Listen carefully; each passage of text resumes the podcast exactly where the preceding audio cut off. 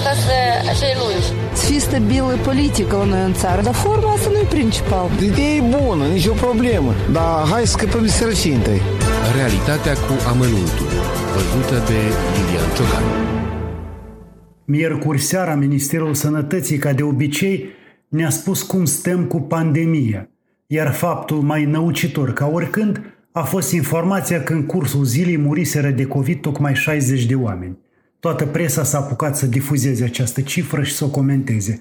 Mulți erau speriați de atâtea decese, însă peste câteva ore Ministerul Sănătății a făcut o precizare, ci că 9 persoane din cele 60 decedate muriseră în realitate cu luni în urmă, iar moartea lor a fost abia acum descoperită. Ciudată situație, nu? Unde mai pui că, precum a spus ministerul, mai sunt și alte decese de COVID neînregistrate. Era bine dacă ministerul nu se grăbea, dacă se lămurea și nu îi băga pe cei nouă morți cu luni în urmă în bilanțul zilei de miercuri. Căci făcând asemenea gafe, alimentezi tot soiul de reflexe nepotrivite în toate taberele.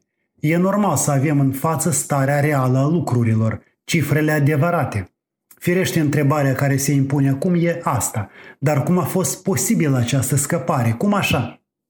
Cum au fost trecute cu vedere aceste decese?